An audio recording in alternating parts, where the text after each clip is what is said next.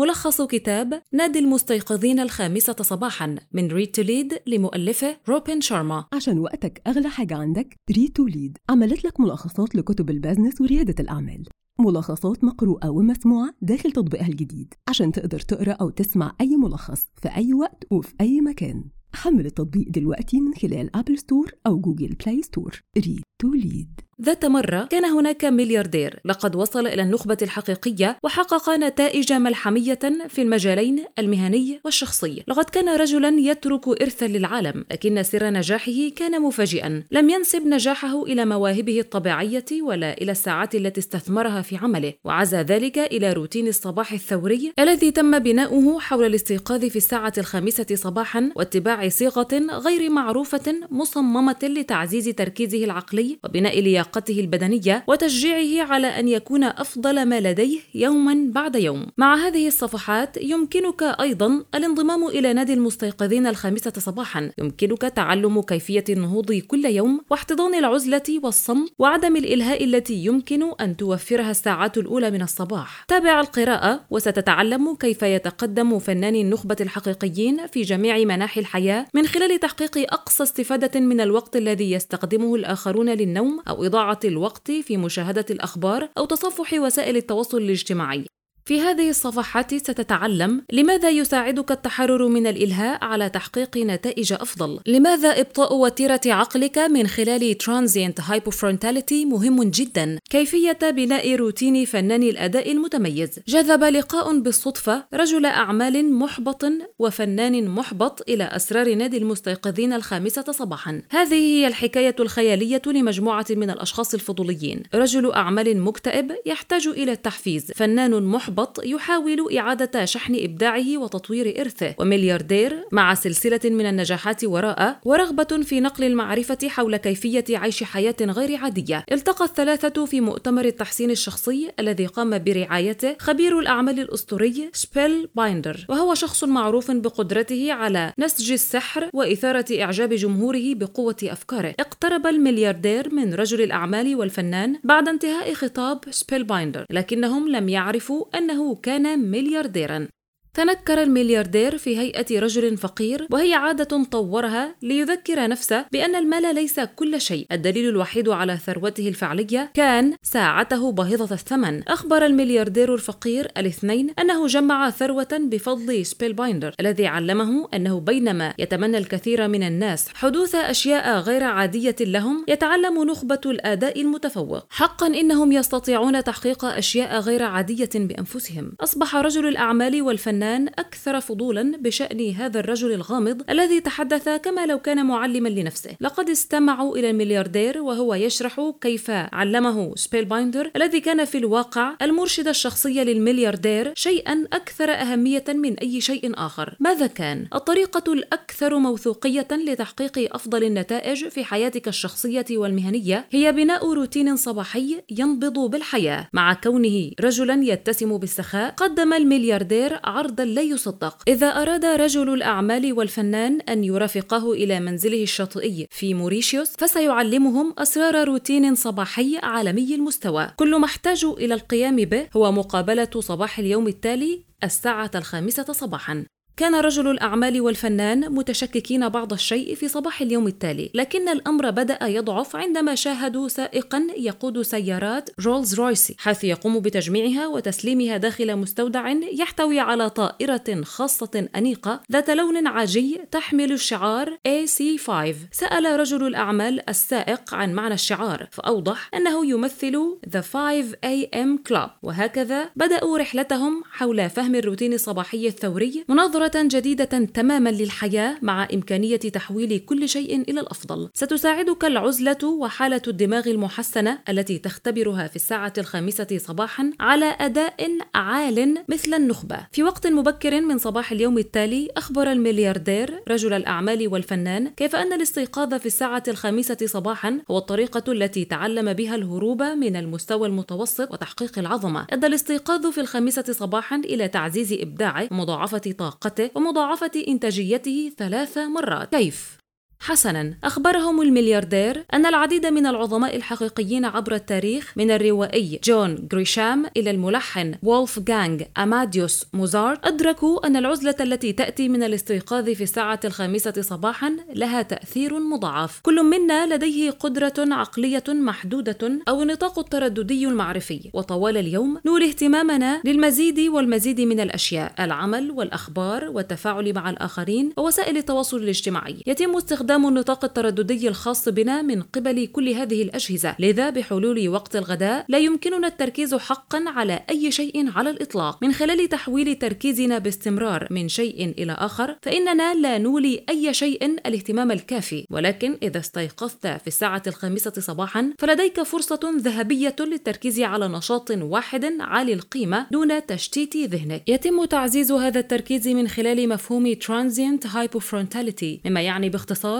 أنه في الساعة الخامسة صباحا أنت في وضع جيد لتحقيق حالة تدفق معرفي في تفكيرك. هذا لأنه كما أوضح الملياردير عندما تستمتع بهدوء في الخامسة صباحا تتوقف prefrontal cortex في الدماغ والتي تتعامل مع التفكير العقلاني مؤقتا. لذا فإن ميلك إلى التحليل والتوتر والقلق بشأن الأشياء ضعيف. في الوقت نفسه فإن فترة الراحة أثناء daybreak تحفز إنتاج الناقلات العصبية الدوبامين والسيروتونين. النتيجة أنت تدخل بشكل طبيعي في حالة من التدفق من النشاط الكامل والتركيز وفي خضم الأحداث. التدفق هو عقلية النخبة التي يعيشها جميع كبار الفنانين من عازف الكمان إلى العلماء في أفضل لحظاتهم. لذلك ستجد أنه إذا استيقظت في الساعة الخامسة صباحا فستكون أكثر تركيزا وإنتاجية طوال اليوم. إذا كنت تريد سببا آخر يوضح لك لماذا يعد الانضمام إلى نادي المستيقظين الخامسة صباحا فكرة جيدة؟ ضع في اعتبارك هذا. للحصول على نتائج أفضل 5% من نخبة الأداء. عليك أن تفعل ما لا يرغب. 95% من رواد الأعمال والفنانين وغيرهم في القيام به. لا يرغب معظم الناس في الاستيقاظ في الساعة الخامسة صباحا. لذا إذا كنت كذلك فلديك ميزة تنافسية كبيرة. الآن دعونا نلقي نظرة على كيفية ليس فقط تحقيق الأشياء العظيمة ولكن كيف تصبح بشكل حقيقي وواقعي صانع تاريخ والشخص الذي تغير إنجازاته العالم. يستفيد صانع التاريخ من مواهبهم ويتجنبون الإلهاء ويحققون كل يوم إنجازات معينة ويحسنون من أنفسهم. في صباح رائع في موريشيوس تجمع رجل الأعمال والفنان والملياردير بجوار البحر. سبحت مجموعة من السناجب عبر المياه النقية الصافية. في هذا المكان الجميل حكى الملياردير النقاط الأربعة لكبار صانع التاريخ. أولا قال إن أعظم الناس لا يتم تعريفهم من خلال موهبتهم الطبيعية ولكن من خلال المدى الذي من خلاله قد حققوا استفادة كبيرة. وفقا للملياردير فإن الانضباط الذاتي والمثابرة دائما يتفوقان على الموهبة والصفات المتألقة. لذا بدلا من التفكير في أنه ليس لديك ما يتطلبه الأمر استفد من المزايا التي لديك لإحداث فرق. ثانيا أوضح الملياردير أن التحرر من الإلهاء أمر أساسي. يضيع الكثير من الناس اليوم ساعات على وسائل التواصل الاجتماعي ووسائل التواصل الاجتماعي التي تسبب الإدمان ولكنها جوفاء. إذا كنت تريد الفوز فأنت بحاجة إلى التحديد والتبسيط والتركيز. هذا يعني أن تصبح شخصا انتقائيا خالصا مع التركيز على عدد قليل من مشاريع العمل المدهشة بدلا من العديد من المشاريع الجيدة. يجب عليك أيضا التخلص من كل ما يصرف انتباه انتباهك عن التركيز الدؤوب. لذا قم بإيقاف تشغيل الإشعارات وإلغاء الاجتماعات غير المجدية التي تبعدك عن الأنشطة التي تضيف قيمة فعلا. احصل على ساعة خالية من الإلهاء كل صباح للتركيز على ما هو مهم من خلال الانضمام لنادي المستيقظين الخامسة صباحا. ثالثا العظماء حقا يفهمون قوة day stacking هذا يعني أن الأشياء الصغيرة التي يتم القيام بها يوميا هي أكثر أهمية من الأشياء التي يتم القيام بها من حين لآخر الآخر ضع في اعتبارك تعزيز قدرة أو مهارة واحدة بنسبة واحد بالمئة فقط كل يوم. إنه تغيير صغير لكنه يمثل تحسنا بنسبة 365% على مدار عام. أخيرا شارك الملياردير مسار التركيز النهائي لصانع التاريخ Personal Mystery Practice. وفقا لعالم النفس أندرس إريكسون يجب أن يستثمر الشخص 2.75% ساعة على الأقل من الممارسة اليومية في مهارة لمدة عشر سنوات حتى تظهر العلامات الأولى لمستوى النخبة من الإتقان. لذلك إذا كنت تريد أن تتقن مهارات نفسك فيجب أن تقضي ساعتك الأولى كل صباح في العمل بعمق على نفسك وعلى طريقة تفكيرك وأيضا أسلوبك في الصحة الروحانية والحب. لقد فهم رائد الأعمال والفنان الآن بشكل أكثر وضوحا كيف تظل النخبة حقا في المقدمة. لذلك قال الملياردير إن الوقت قد حان لنقل الأشياء إلى المستوى التالي. لقد حان الوقت لفهم كيفية تنمية أفضل ما لديهم. سيسمح لك الاهتمام بكل من الإمبراطوريات الداخلة الأربع بإتقان مهارات نفسك والمجال الذي اخترته. سأل الملياردير كم مرة سمعت معلما يتحدث عن تحسين طريقة تفكيرك وكيف يمكن ذلك. الإجابة نسمعها طوال الوقت وهي فكر في أفكار متفائلة وستحسن حياتك. ولكن قال الملياردير أن ما لا يخبرك به هؤلاء المعلمون هو أن تلك العقلية هي مجرد عنصر واحد من أربع إمبراطوريات وعناصر داخلية يجب التطلع إليهم. إذا كنت تعمل فقط على طريقة تفكيرك فأنت تتجاهل العناصر الصحية والعناصر العاطفية والعناصر الروحية الخاصة بك. يكون هذا مثل تلميع 25% فقط من الصورة. مجموعة المشاعر الخاصة بقلبك هي حياتك العاطفية ورفاهيته. إنه أمر مهم لأنه حتى مع عقلية عالمية مستوى لا يمكنك تقديم أداء فكري إذا كانت حياتك العاطفية في حالة من الفوضى. كما أشار سيغموند فرويد المشاعر غير المعلنة لن تموت أبدا. لقد تم دفنها حية وستخرج فيما بعد بطرق أقبح. لذا ركز على مجموعة القلب الصحية وستشعر بالفرق قريبا. بعد ذلك امنح صحتك الجسدية بعض الاهتمام. يعد طول العمر أحد الطرق الرئيسية للمضي قدما في الحياة. كما أشار الملياردير مازحا لا يمكنك أن تكون عملاق الصناعة إذا كنت ميتا. يسمح لك الالتزام باللياقة المثالية ببضع عقود إضافية من الصحة الفائقة والإنتاجية لبناء إرث أكبر.